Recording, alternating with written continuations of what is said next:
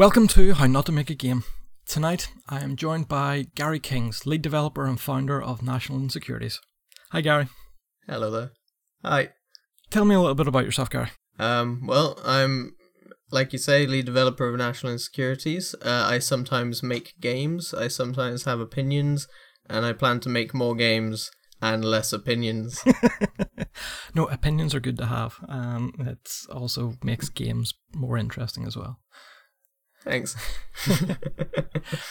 you started National Insecurities uh, while you were at university studying for a bachelor's degree in game and interactive media design. How big is the National Insecurities team?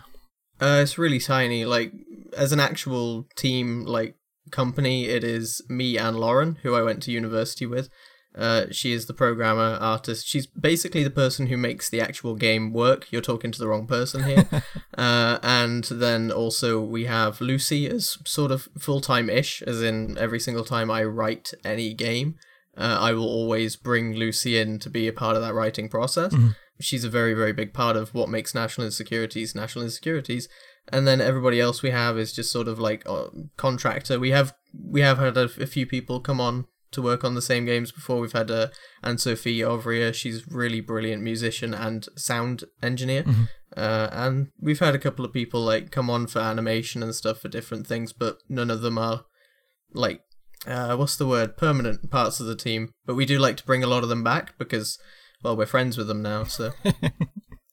it's always nice to work with people that you've already sort of developed a relationship and everything with, I suppose. Absolutely. I felt really antsy about um having to bring someone on board that I had never met before, but it's like mm. a friend of mine recommended me to uh, them, and I was like, okay, this should be fine. This will be fine. And of course, they're lovely. You know, yeah. turns out people are actually lovely. You don't need to have anxiety about that all the time. Not all the time. How many projects have National Insecurities worked on them? It's vaguely complicated, but not that complicated. Uh, as actual sort of commercial commercial projects, we've had 2001 A Space Felony and Once Upon a Crime in the West. Mm-hmm. Those are the ones we're really known for. Um, me on my own, which kind of started all of this, was um, Disorient on the Murder Express. I didn't really intend to follow that up because we were working on something else at the time, which never got released. Mm-hmm. That was the thing that we were working on in university called The Old Gods Are Dead. Um, and I think this is actually the first time I've gone on record to say that exists. Um, but then we also together, me and Lauren, during university, before we were um, before we uh, actually formed National Insecurities, uh, we worked on a little game called PigeonGame.exe, mm-hmm. which we finally released last year, and it's free on itch.io, and it's the most lovely little relaxing thing ever. And I'm so glad we finally got it out there last year. So I will have to have a look at that because it's I think it's one of the few ones of yours that I haven't as yet played. Oh, it's it's it's great. Like during my university years, I used to just play it for forty minutes at a time just to like settle myself down if mm. I had mm. some kind of anxiety over anything. Uh, and it's also helped me throughout a lot of the development process of the games as well when things were going wrong. hey, this is how to how not to make a game. As lead developer, how do you manage the team and the differing roles that you yourself have to take just upon yourself within that? Uh, well, we've always been pretty close. Mm-hmm. We can usually speak quite frankly with each other and stuff. Uh, I wouldn't say I necessarily managed the team in this uh, in this latest game. I think I uh, failed to manage the team in this last one, but we've always been quite loose about that stuff anyway. It's just that when we were doing 2001 A Space Felony, being loose really, really worked, and Once Upon a Crime in the West, it really, really didn't work. Mm.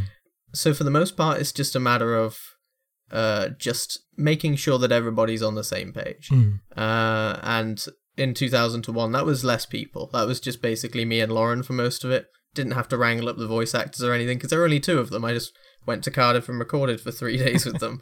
But Once Upon a Crime in the West was much larger. It's a lot harder to get everybody in one place. Mm. So also, I lived right next to Lucy when we were doing 2001: A Space Felony. I could just drop by and write it. Once Upon a Crime in the West, she was all the way in Nottingham. I had to keep taking the train up, so yeah, um, for the most part, it's it's difficult managing even small teams. I would say mm. we're probably going to bring on a little bit more help with that in future. Yeah, I suppose it makes it a lot more awkward whenever you are working remotely as well. Oh, absolutely. But uh, we are a team that's quite good at working remotely. I typically tend to write in person with Lucy. I'd prefer to travel up, spend a few days with her, mm. and just crack out all the work in one go. But me and Lauren working remotely makes more sense. We actually find it easier to work remotely from each other than working in the same room with each other because neither of us are very good at working when we've got someone looking over our shoulders. and I work in the middle of the night as well, so. Mm. Where do the ideas for the projects come from mostly?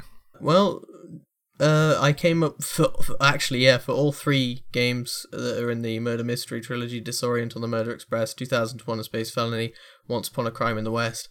Um, that was me just faffing about with joke names for games, mm-hmm. and then designing games in my head around them. That I was like, I'll never work on these. These are these are just daft ideas, and then they all ended up coming to fruition. So mostly just um yeah, also the actual the actual sort of spark for this was the fact that I really wanted to push some new boundaries in the uh, murder mystery genre. Uh, and I'd, I'd been meaning to do it for a while. I had a few ideas in mind of how to approach it. That's where these three games came from, mm-hmm. each one being a different idea uh, of how to approach the genre.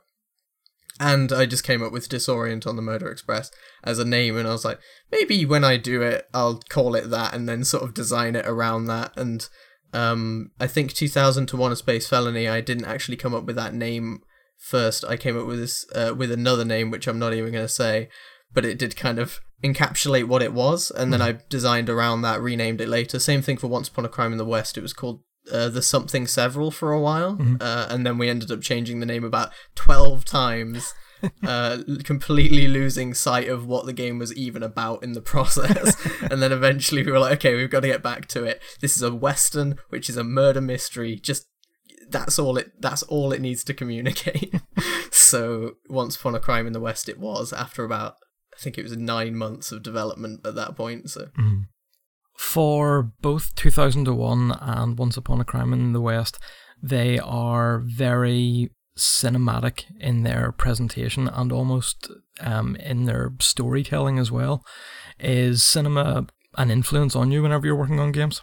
Absolutely. I draw a lot from books and cinema, mostly because I feel like uh, games could do with some more outside influences. Mhm. Now, I don't consider movies and books to be that far influences, and you would definitely find people out there who are like, no, you should climb mountains and do all. They they have these really intricate processes to to how to bring in outside influences. I go literally one step away from games, and I'm like, ah, films, and that what that usually means is we put in some fancy. Not even fancy, I suppose. They're just hard cuts. In games, that's actually stylish because you don't see hard cuts in games very often. In movies, they're just par for the course. But I like bringing in elements of these uh, of other media that I like because uh, I'm really interested in adaptation. I like the idea of um, finding ways to do things that other mediums do so well in games, and that's kind of what drew me to murder mysteries to begin with. Is that I I didn't quite feel like the murder mysteries I wanted to see exist existed yet. Yeah. So With both Once Upon a Crime and 2001, they both released through Humble, or well, through the Humble Originals scheme. How did you decide to release this way over, say, a more traditional um, method, like putting it up on a proper storefront or anything? Well, in this case, it was mostly because we could do with some funding to finish up the games. Mhm. Uh, in both cases, in the case of 2001, we already had a prototype, sent it their way, um, and in the case of Once Upon a Crime in the West, we pitched it to them on the basis that we had already done something good for them, Mhm. and they were like, "Sure." We mostly just did those because in this industry it is really difficult to get funding in a hurry. In the case of 2001, it did take a little while to set that all up and get paid from that. Uh, Once Upon a Crime in the West, it made a lot of sense for us to just kind of go with what we already knew. Uh, and there aren't many publishers or fund folks uh, out there who are willing to fund things of around this scale. We're only really working with games that are about an hour to an hour and a half each, Mhm. uh, and typically small games from publishers you'd find to be about three hours at least. You know, like uh, what was the game called? The Vanishing. No, it's not the Vanishing of Ethan Carter. What Remains of Edith Finch? Oh, these all these games blur into one. all these lovely, lovely games. Um, but yeah, so in that case, it was uh, quite simply we just needed to get paid, and they seemed like the people who were who were willing to fund projects of around our scale. Oh, Okay.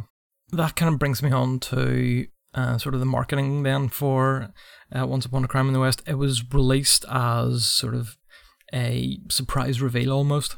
Oh, absolutely. Humble loves their surprise reveals, yeah. and that really suited us as well. For 2001: A Space Felony, I'd been shouting about it a little bit during development and stuff, but never really going as far as to straight up announce it, except for before we uh, before we made a deal with Humble, I was talking about it really loudly. I, so- I stopped that. I zipped up when once we got uh, got the deal in place.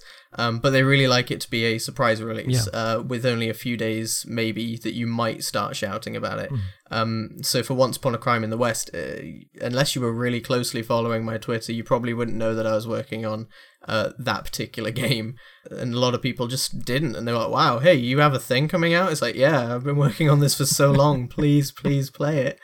Um, so yeah, that's just the way that that Humble likes to do things, but it also suited me down to the ground to not have to think about that too too much during the uh, the end portions of that uh, project. So I suppose with the type of games that those two are, a long marketing campaign wouldn't have really suited.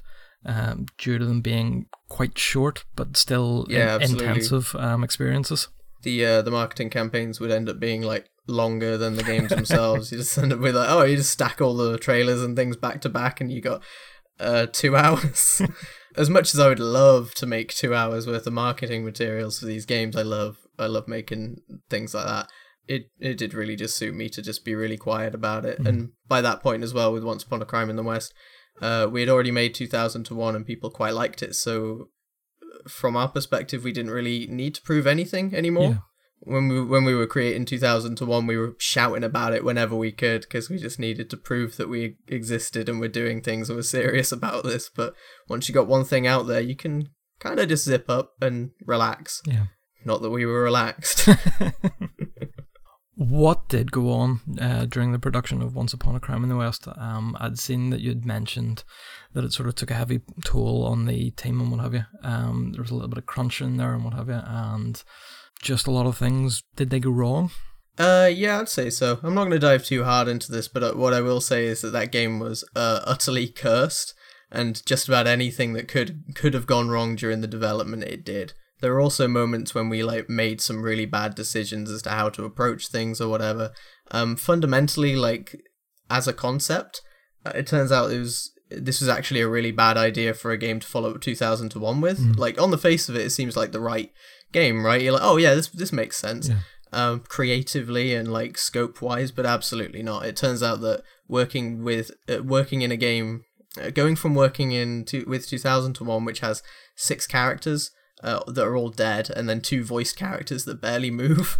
like, great, brilliant. That's that's awesome. You can you can crack out the the voice work in three days, and you can animate all the other stuff in a day. It's great. Uh, then once upon a crime in the west, we were like, how about we have ten voiced characters, uh, and all of them move uh, and do all sorts of things, and they all have interlocking personal relationships and things. It's just and we're just like, yeah, but you know, it, looking back on it, it's like in hindsight, it was absolutely the worst idea. But like we we pursued it to the point where we were like, okay, I guess we're doing this now. So yeah, there was a lot a lot that could go wrong. Also, into in Once Upon a Crime in the West, like it's it's split over the course of 12 days mm. uh, and each day has its own mechanics going on in it we had nothing like that in 2001 we had like a few mechanics that the whole game relied on so having these effectively it's like making 12 mini games. Mm. And there's so much that can go wrong within those, even though they're self-contained. Thank God they were so self-contained that that was a blessing for us. But the fact that we had to make twelve of them, or rather, Lauren had to make twelve of them, it just did not really work. The pro- uh, another big part of the problem is the fact that uh, I'm not really an in-engine guy. I can work in engine. Mm. I'm kind of okay at it.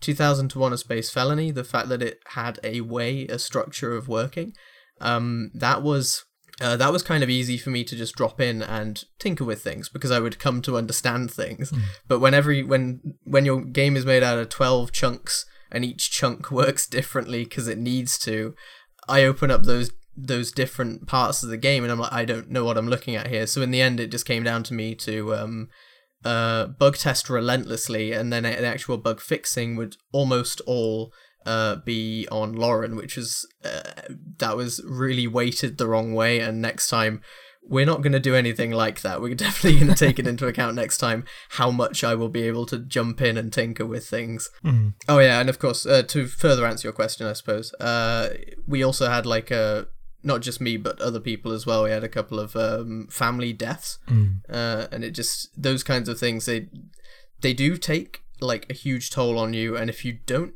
deal with that, like I didn't, then it's gonna catch up to you. Yeah. So I ended up crashing out for a full month, which is ill advised. Mm-hmm. Don't do that, anybody. Make sure that you grieve properly.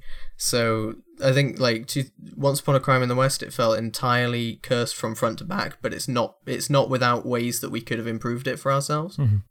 Was there a deadline um, to get it out on Humble? Uh, we discussed a deadline early, um, but we missed that deadline early. Uh, and then the deadline became very, very fluid for a long time.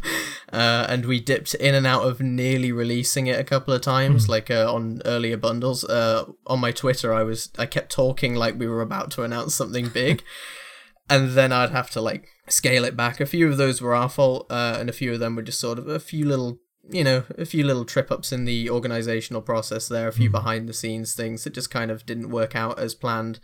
But yeah, like uh, we started off with a deadline and uh, we missed it quite a long way. Humble was very, very loose with us though. They allowed us the time we needed uh, in order to get it done. So, I suppose that helped at least. Um, it took a little bit of pressure off. no, absolutely.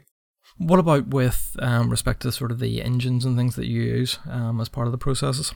Oh, Unreal Engine 4, we've been using it since uh, university and we just love it to bits. And Lauren is absolutely brilliant with it as well. She also uses Unity now, like as part of her day job. Oh, okay. But she's just, oh, she's just brilliant. It turns out if she doesn't know how to do something, she'll just learn how to do it.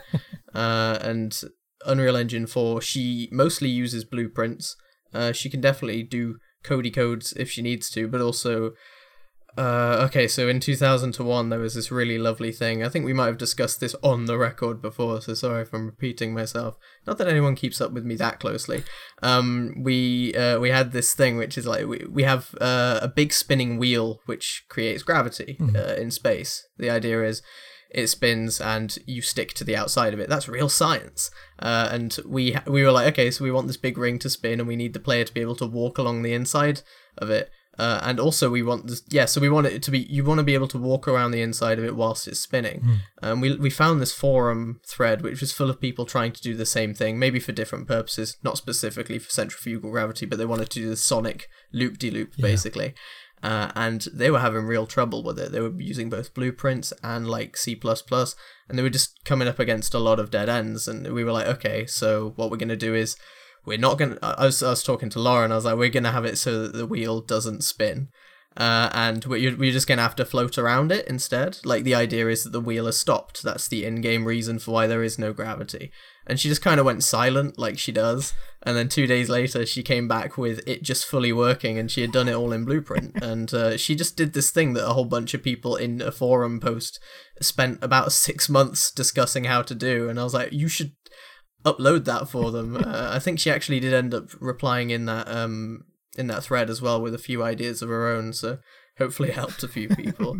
Oh, and the other thing is as well, it's actually quite impossible, or maybe it's impossible, I don't know, to get it so that you can walk around the inside of a ring that is actively spinning. So what we have is that when you go into the ring, Uh-huh. The ring stops spinning and the rest of the universe starts spinning so that the whole of the rest of the ship and everything and the the skybox everything is then spinning until you get back out of the ring again and then the ring starts it's just it's she, Lauren's a genius. I absolutely love lo- working with Lauren. She's brilliant. that sounds very, very impressive. Yeah, I was, I was I was amazed by it. For the production and things, obviously, um, you know, family things, there's nothing you could have done about those, but was there anything specific that could have been done looking back in hindsight now? Oh, I don't know. I think um, if I had to design it again, uh, I think I'd probably just. I think I'd just die instead. Like, but uh, a lot of what we actually did, I think I would. I would actually just change elements of the design. You know, everyone says that. Uh, that you are your worst critic, uh, and there are just little things in there that bother me a little bit, and they only could have existed through hindsight and putting it out to an audience, and that is uh, like I don't quite think the difficulty was balanced the way I wanted it to be. I think I wanted it to be just a little bit harder. Maybe we didn't want to give away too much information, make it too easy for people to piece things together. But um, those things are actually damn near impossible to test at our scale. So we d- every time it came down to, hey, we've got this thing. Do we make it harder? Do we make it easier? Always, we we basically decided early on, always lean towards easier because if this ends up being a game that just tells a story and doesn't have much deduction in it, then that's fine as long as we're telling an interesting story. Yeah. But if people cannot finish that story because it's too hard, that's a huge problem. Yeah. So we ended up leaning towards easy, and I think, you know, that it was it was obviously going to happen. You'd end up going just a little bit too far in places with it. But now I know the formula. Now I know the formula that I would have needed to get the balance right. I would have loved to have uh, to have corrected that, but as it, it is what it is. Would you consider a director's cut of it if the opportunity ever arose? No, we did actually discuss this though. Basically, we decided that if the game was fundamentally broken in any ways that we really needed to alter content of it, we would re- release it as a director's cut. Okay. But if it was fine, if people if people were having a good enough time with the regular version, uh, we would leave it as that. That's the definitive version. The only thing that we're going to do is um, correct a few bugs in it because people uh, have dropped the camera down the well a few times, which means they have to restart the game. For anyone listening to this, our game does not have uh, save in it. You just want to complete it in one sitting, uh, and do not drop that camera down the well. I, why didn't we think of that? Why didn't we think that people would? Of course they would. Of course they would. Yeah. yeah. Like, oh, that's the thing I would change. That's the biggest thing I would change. More collisions on the well. Yeah, I work in IT, so I'm used to if a user can do it, they will do it. Oh, absolutely, they will. Yeah. You have been to a number of uh, games exhibitions as an exhibitor. A few.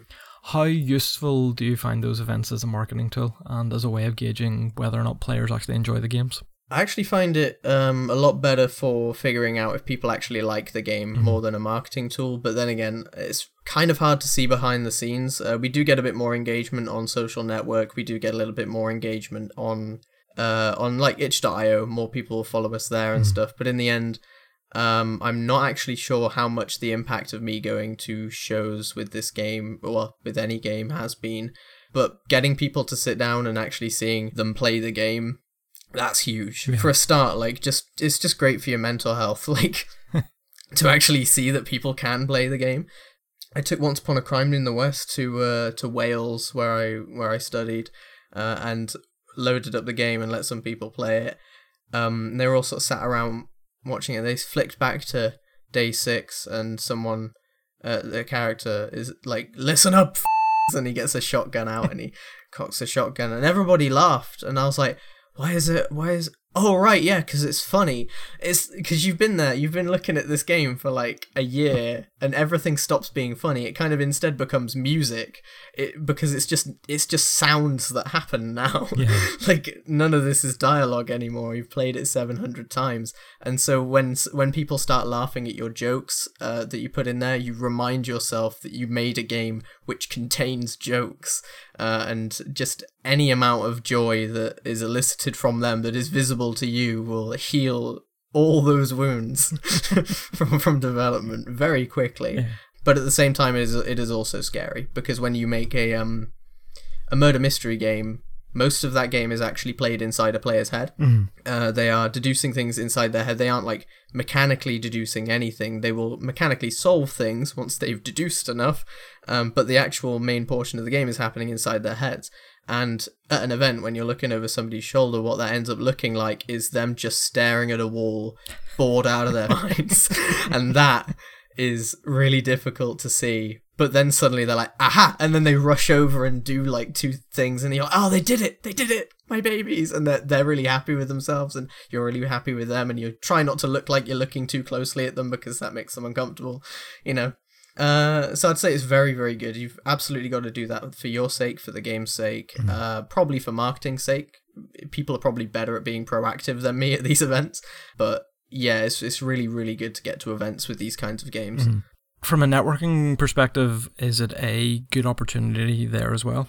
Oh, absolutely. Uh, the only reason I've gotten as far as I have in this industry is because I made friends with people, uh, and then some of those people ended up helping me out with stuff or paying my, paying me money to do things that I do well. And yeah, I do, one thing that I find with uh, with like networking events is that I don't network well when I'm trying to network. Like if I'm just if I'm like handing people my business cards, that's I end up like getting nothing from that and they don't get anything from it either. So what I usually do is I just turn up to these events and just make friends with people, you know? Yeah. I just kind of go and find people and uh, and eventually some of those connections end up being business connections and a lot of other ones uh, you just end up with loads of friends and there's nothing wrong with that. There's literally nothing to lose there. Yeah. So uh, absolutely uh, I would recommend to anybody go to as many events as you can and make friends with as many people as you can eat lunches get out of the event space get out of the drag people out of there by their collars and just like sit them down around a table and eat some pizza with them or something and chat to them in a space that is not the game space yeah. that's that's the best advice i can give anyone so yeah, it's definitely been interesting whenever I've been at EGX and EGX Rezzed, talking to the exhibitors and what have you, and it's nicer than just yeah, this is my game, have a go at it, but just chatting to them. Um, it oh, absolutely, definitely been a lot more revealing, and yeah. actually warms you a lot more to the games themselves than just playing the game. Yep. Uh, one thing that I would say to anybody exhibiting a game is make a version of the game which uh, can you can just leave. Make it so that it resets. Make it make it so that they can't quit out of it easily unless they alt tab the sneaky buggers. Um but like make it so that like what would usually be quit is restart. Make it so that when it after maybe two minutes of play it resets itself to the beginning mm. so that the next person can play. Uh, and then just get away from your booth sometimes. Yeah. Just escape from there like uh, absolutely i wouldn't say as much as you can. I do uh, lately anyways. Um, but like being able to get away from the booth is absolutely the biggest thing and especially because then you get to approach other people with their games and talk to them about their games. Mm-hmm. get to know other developers. It's just these events are really great for that. So yeah, especially at EGX, um, in and around sort of the Tentacle Collective and even the Left Field section and what have you. I love Left Field. Yeah, there, there's just such a nice camaraderie between everybody there as well. Absolutely. So yeah, the Left Field Collective uh, is was extremely uh extremely big moment for me, and I uh, I was at the big EGX in Birmingham for that. Mm. it was uh, absolutely lovely. I met most, oh God, I met so many friends there that I now hold very, very dear to me. Uh, and we actually did uh, apply for Left Field Collection with uh, with Once Upon a Crime in the West, but it didn't quite make it in because it's a little bit too grim. Mm-hmm. Yeah. Uh, and so that's fair enough. Like you don't want. It, it was. Uh, I think it was specifically also the moment where you wheel up the uh, uh, pair of legs that are hanging, dangling down in a in, in a well. It's like that's it's it's not even like gory. The game isn't gory at all. It's mm-hmm. just gruesome and uncomfortable, and that's a very deliberate thing. And it turns out that that's a really hard thing to take to events, any kind of event. So we haven't been able to take this one to as many. Uh, but oh well. With respect to networking opportunities, you were part of the BAFTA Games crew um, last year. I am again part of BAFTA Games crew. So very, very well done. Thank you very much. I only know a little bit, um, and purely because of seeing so many people saying on Twitter that they have got in this year. What is the BAFTA Games Crew? So actually, BAFTA Games Crew, um, I haven't actually been able to uh, be a part of it as much as I would have liked mm-hmm. um, because I don't live uh, near any of the major cities in which it's uh, a part of it, but I do turn up in London quite often, mm-hmm. and I do turn up at events quite often. And so it hasn't been super useful to me, but the actual events themselves, I do stand by, are really, really useful to anybody who can get to them.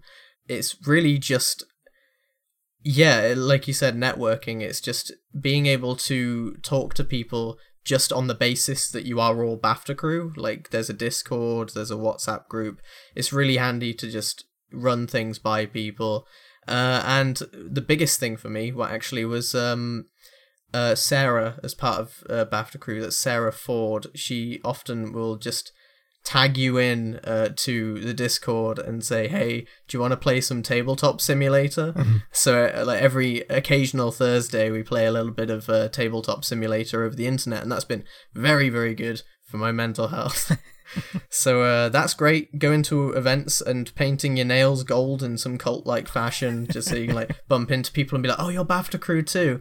That's great. Um, and generally, it's just a really good collective of people who are almost certainly serious about this game life. And that can be quite hard to find, you know, like in university spaces, a lot of those people aren't going to really. Uh, I often found that a lot of those people aren't necessarily going to end up going into games mm-hmm. if you're studying games.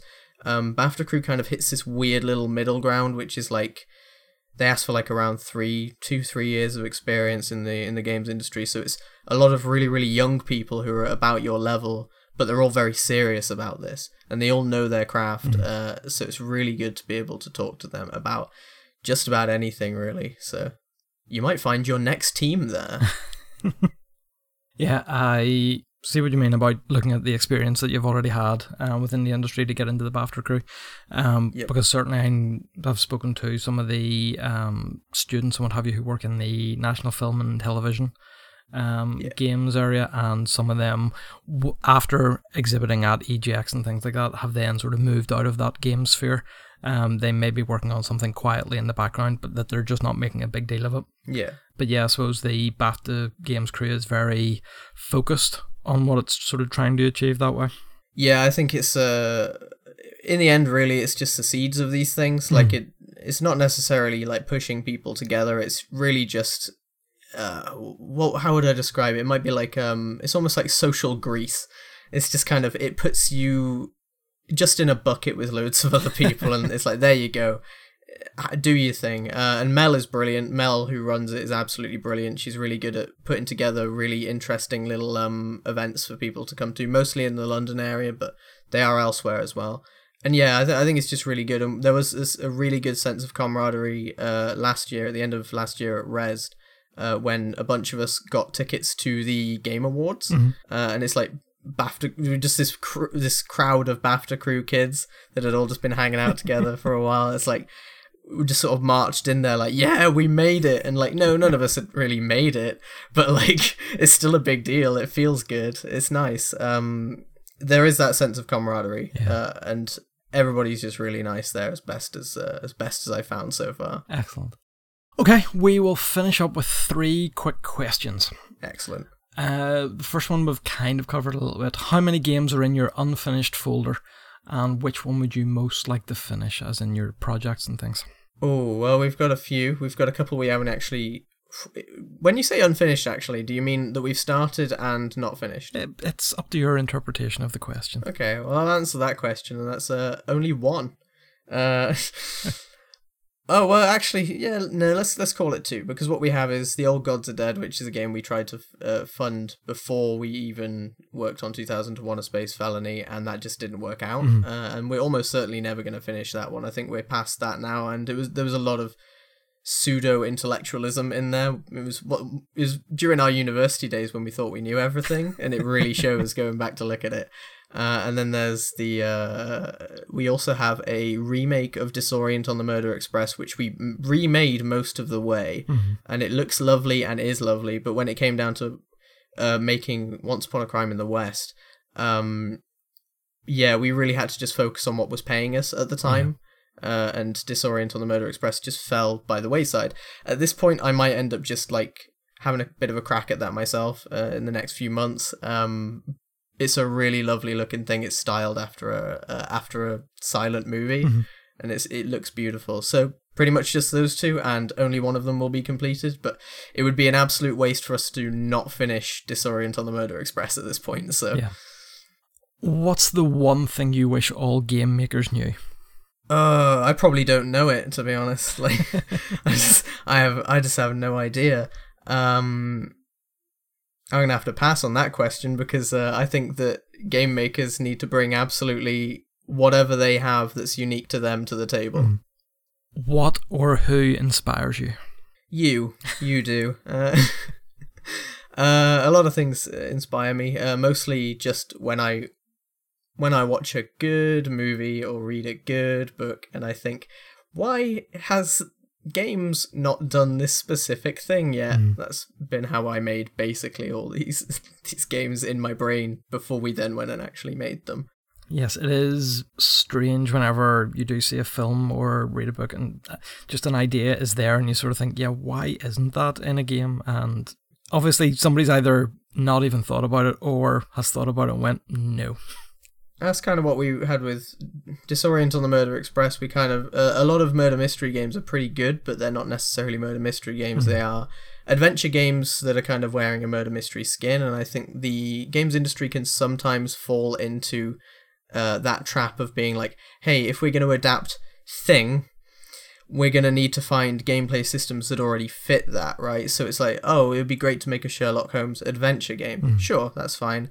But like in the end you kind of you really want to be trying to look at what these things do uniquely and the opportunities that that provides to bring something entirely new to the table. And that's why we didn't really want much crossover between our three games either. Hmm. Like even though they are they do have similarities they are all fundamentally different games in the way that they work and are mechanically hmm. Uh, we wanted to bring something new to the table each time, and every single time we're going to release games from now on, we want to be bringing something entirely new to the table. We want to make games that people look at and go, "Why the? Why doesn't this already exist?" um, but we also want to make games that only we could have made. Yeah. Well, it definitely sets you apart in this industry where there is, to a certain degree, a little bit of homogenization between some things that you see coming out. Yeah, I do think that's um, it's sometimes disappointing, but it is also natural. You know, there's uh, games are big now, and they're they take a million years to make. Yeah. Uh, sometimes you got to work with what you know, uh, and well, I mean, I just I just described uh, the development of Once Upon a Crime in the West, which was a lot of unknowns, and it was an absolute nightmare. so you know, I haven't really made a great case for, for working on things that are new, but that is entirely what we're going to keep on doing, despite the fact that uh, one of these games has really come back to bite us. No, well, thank you very much for coming on and uh, having a little chat Thank with you me. so much for having no, me. it's been It's, it's been lovely. yeah, that's been good fun. How can people get in touch with you if they want to? Uh, I would encourage anybody to follow National Insecurities on Twitter. That is at NI Presents.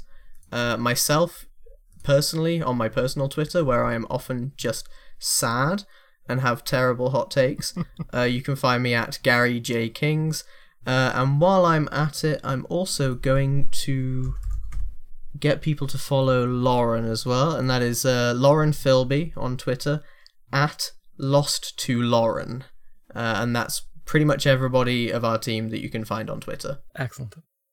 No, it's been an absolute pleasure. Thank you very much, Gary. Thank you, thank you very much. Okay, I've been your host, Stuart Neill. If you want to get in contact with the podcast, you can get us on how to, number two, make a game uh, on Twitter. You can get me at Saintly Stuart on Twitter, and you can email us at how to make a game cast at gmail.com.